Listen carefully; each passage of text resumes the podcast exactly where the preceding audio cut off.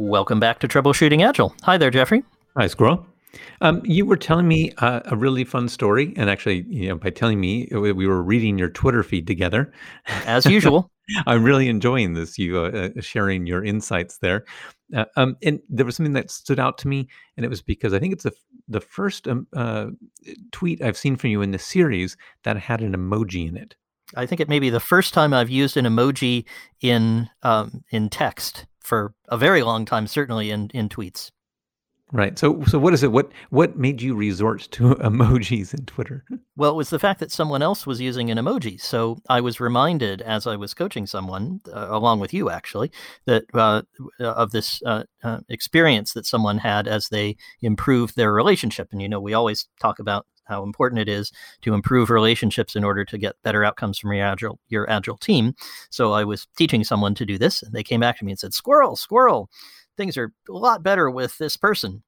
And in fact, one way I know they're better is that we've stopped having these kind of endless debates on Slack. And what we do now is we've developed this thing that's a shortcut to help us so that when we're just sort of going back and forth and we're not getting anywhere and we're doing what you and I would call dueling ladders, you know, we're just kind of uh, arguing at, uh, about what what what we believe and how we should act and, and not getting into um, uh, what we should uh, understand about each other. What we say is, look, it's time for us to phone each other, and we use the telephone emoji, which is really easy to add in Slack. So right. uh, that it, you know, it's uh, I say something, you say something, I say something back, and you say telephone emoji, and yeah. that's the trigger for us to get off Slack and onto the phone.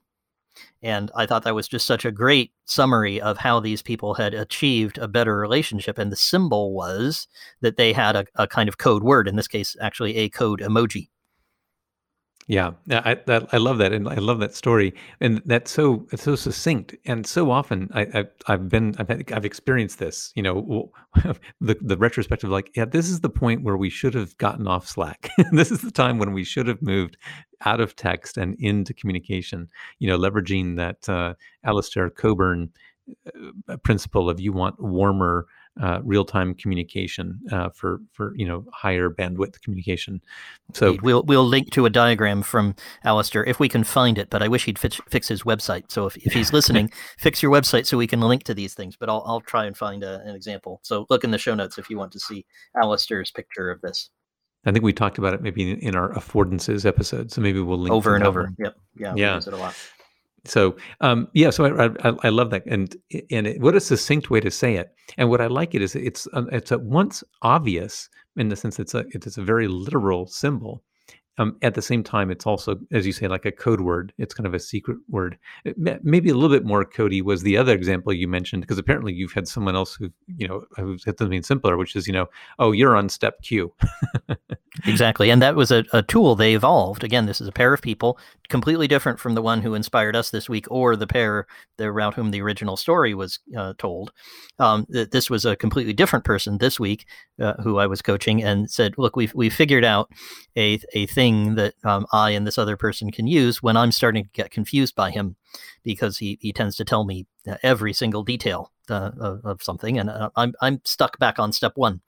So he said, yeah, I just, I just say, Hey, uh, we're on step Q. Could, could we do something about that? And the, the code word step Q just means it's it's shorthand for the um, aligned story they have that sometimes the the other person confuses my the person I'm coaching and they need a way to to get back on track. Yeah, I, I, I, again, I, like this kind of shared culture. It, it, really does show, you know, in our subtitle of our book. Uh, for for people who don't know, we we did write a book together called Agile Conversations, and the subtitle is that you you know transform your conversations, transform your culture. And I think this is a great example. Like what you see here are uh, embodied culture. You know, this is this this idea of these code phrases and uh, the telephone emoji. These are things you can come in and say, like, okay, yeah, this these clearly uh, reflect a, a certain uh, uh, cultural experience, and these are cultural artifacts that you can find. And, and I've experienced them before. I was the, what when you're telling the story about the Slack emoji, it reminds me back uh, many years ago uh, at TIM, when we first started practicing some of this communication stuff, we were using Roger Schwarz's paper, uh, Eight Behaviors uh, for Smarter Teams. At actually, at the time, it was called ground rules for effective teams. And then later he renamed it to uh, eight behaviors for smarter teams. But we had this sort of eight rules, and someone uh, took the time to go ahead and put those uh, into our Slack bot. So you could, in in a conversation, you know, reference the rule, and then later people were using the, the number emojis as a way of saying, you know, so in, in the spirit of rule one, I am going to state views and ask genuine questions. And rather than uh, uh, ha- having to spell out all of that, you could just say rule one or, you know, emoji rule one, and then, you know, s- say your thing and ask your question. And it was like a hint to people of like, you know, basically a hint of like what I intended, what I mean. This is kind of the, you know, wink, wink, nudge, nudge of uh, uh text conversation. And, and what what strikes me about this is that these are things that have evolved out of the relationships there on the team. It's a sign of a, of a healthy team that they are growing these things together. And I, I really like the idea that a lot of people talk about the the value of you know long-term stable teams but one of the things that that they is, is valuable about it is it allows people to build sort of a backlog of shared experiences and then these shorthand things that you're describing you know you're on step q or the telephone emoji those actually what they are are symbols of adversity that they've overcome together yeah, remember back when we used to have these terrible debates on Slack? Isn't it great that we have the telephone emoji?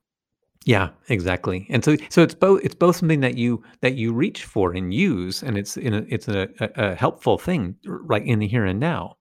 But it's also a reminder of the problems that you've had in the past and that this is a solution. In that sense you kind of have this uh, additional bond and you're reinforcing uh, that bond and connection through this sort of secret language. You know that this that you're you're reinforcing the fact that we're part of the same tribe.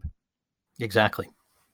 You know, the, the thing about this is that so you have this very positive sign, but uh, we've we've recently uh, uh, been dealing with some various clients and, that are facing uh, struggles that related to this. That they they may have these elements, but they're under various kind of pressure, and and it, and so I think what would be good for us to talk about this next time is go into what the challenges are when when these teams are uh, feel that sort of intimacy, this, this, these things they've they've developed under threat. And what's interesting is, is I've seen them recently in, in come under under threat from two, you know, opposed forces, and one is growth, uh, uh, and the other one is is is loss.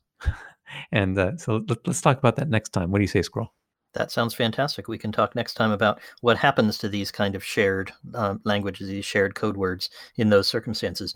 So, if, you have uh, shared code words, or if you'd like to develop some, uh, don't write to us in code. If, if you write in all emojis, all I, I certainly will be confused because uh, it's not a natural part of my language. But uh, uh, do get in touch with us. You can find us on agileconversations.com, where you have information about the book and this podcast and lots of other things, including Twitter for both of us and emails and uh, I don't know, carrier pigeon, anything that you want to use to get in touch.